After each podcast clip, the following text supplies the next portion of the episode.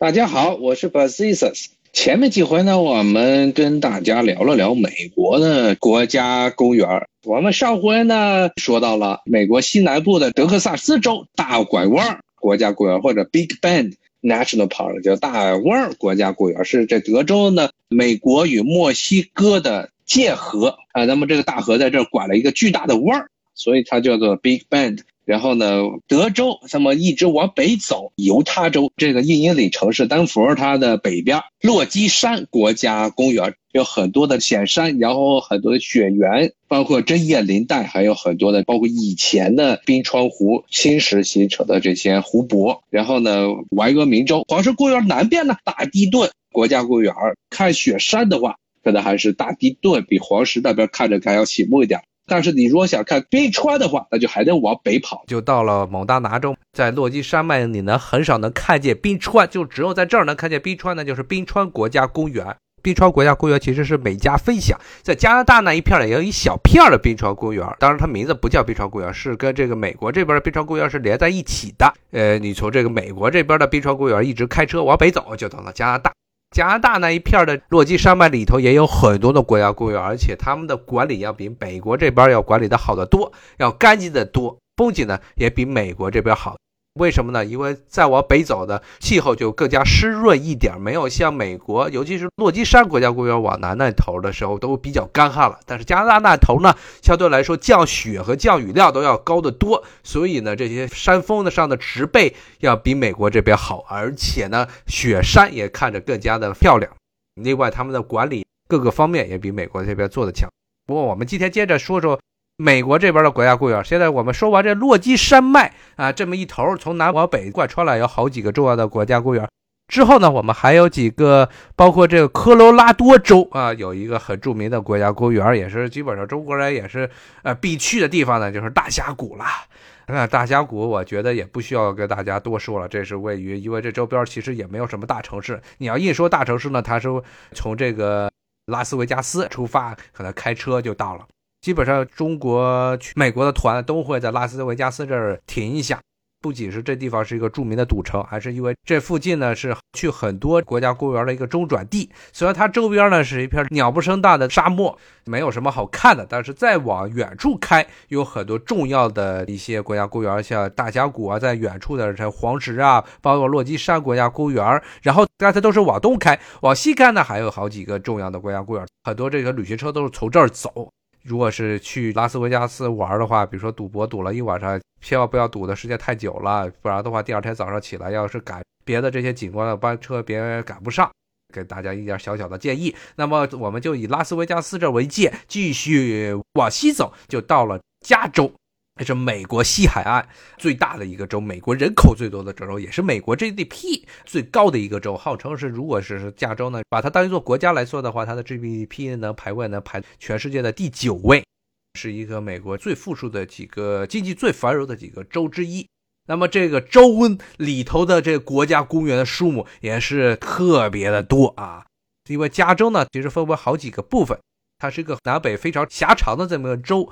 主要是因为跟着加州内陆的一个盆地这么走的，这个盆地是一个狭长的这么一个南北长、东西窄的这么个盆地，然后是两条山脉在这儿交汇。那么山里头呢，加州这边的山就叫做塞阿拉雪山，加州的最东部的与内华达州交界处这个雪山附近呢，有很多的国家公园，其中最出名的一个也是呃。中国人去的很多的地方呢，就是优山美地了啊！这是美国最古老的几个国家公园之一，比黄石要晚一些，但是也是在十九世纪末就出现的国家公园啊。里边主要大家去那儿呢是看里面的奇岩，很多的高耸入云的花岗岩巨石，还有大树啊。里面有这个美国的红杉，红杉是北美地区特有的一种针叶林。无论是它的体积还是高度，都在全世界都是数一数二的。那么优山美地这个地方，再往南呢，其实还有一处这红杉林，也是在这个大雪山，加州东部山脉沿岸有一处这个红杉林的这国家公园。那么翻过这大雪山，就到了加州的沙漠地带，沙漠里头有一个美国这个地区的海拔最低的地方，也就是死亡谷，号称也是美国。北美地区最热的地方，因为它就跟咱们中国的吐鲁番盆地一样啊，吐鲁番盆地它是一个凹陷的地方，由于这凹凸菌的原理，所以这个地方到了夏天时候会非常的热。那么这个死亡谷也是，它到了夏天的时候会热的让人受不了。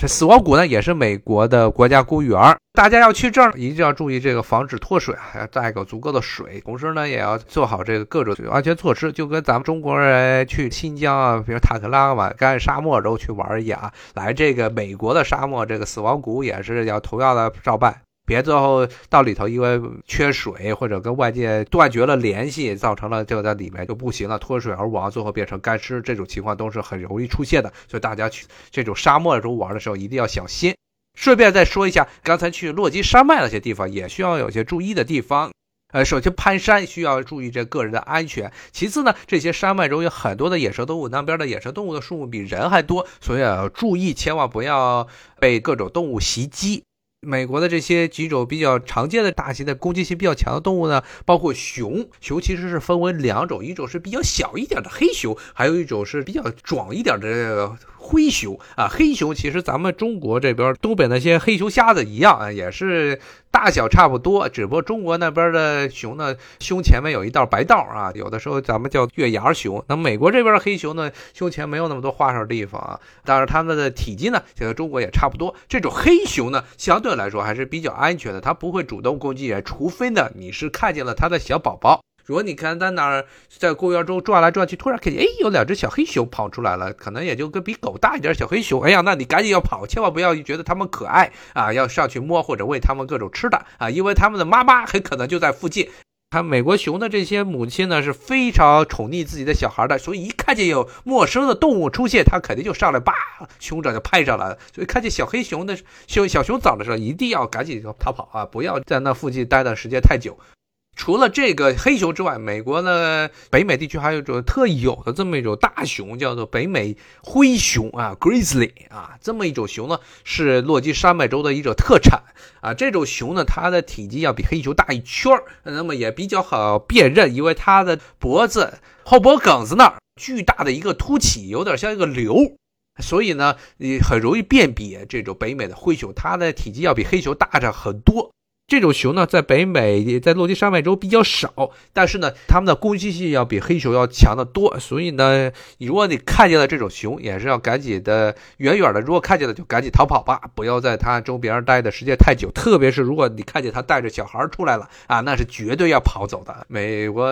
这些母熊，它的攻击能力实在是太强了啊，一定不要跟它们这个角力啊。你虽然有些你经常会看见很多的笑话，说什么俄国人会跟这个熊摔跤，但你千万。不要像俄国人那样跟熊去摔跤，因为你没有，你其实绝大部分的这个人类是没有熊的这个肌肉的这个强度的啊。除了这些熊之外，在落基山脉这些国家公园中，还需要注意的呢，就是不要遇上他们的美洲狮啊。什么是美洲狮呢？大家就看看自己家里有没有彪马的衣服，彪马上的这衣服上的那个标志就是一只美洲狮啊，Puma 或者它美国这边叫 Cougar，或者叫做呢 Mountain Lion，就是山狮，都是指的这么一种大猫啊。它是北美地区这猫科动物第二大的这么一种猫科动物，第一个大的这猫科动物呢是这个北美豹啊，是在热带地区，墨西哥呢和美国南部地区会有。那么第二大呢就是这种山狮，北美狮。攻击性很强的活动于落基山脉中的大型的这个肉食的猫科动物数量比较少，这种北美狮，但是呢，它的攻击性和危险都很强，而且它基本上就跟其他的猫科动物一样，捕猎之前会偷偷的。偷偷的靠近你，等你看见它的时候啊，就跟古龙的小说中所描写的那样啊，你看见它的时候，你就已经死了啊。所以呢，如果你是在这些国家公园中徒步去那些人迹罕至的地方旅行的话，一定要时时刻刻的做好这个各种安全准备，包括各种防动物的喷剂呀，包括各种手电筒呀，时刻打着，不要让这些野兽来靠近你。特别是这个美洲狮，它的攻击性还是非常强的啊。好，今天呢，我就跟大家聊到这里，咱们下回再见，拜拜。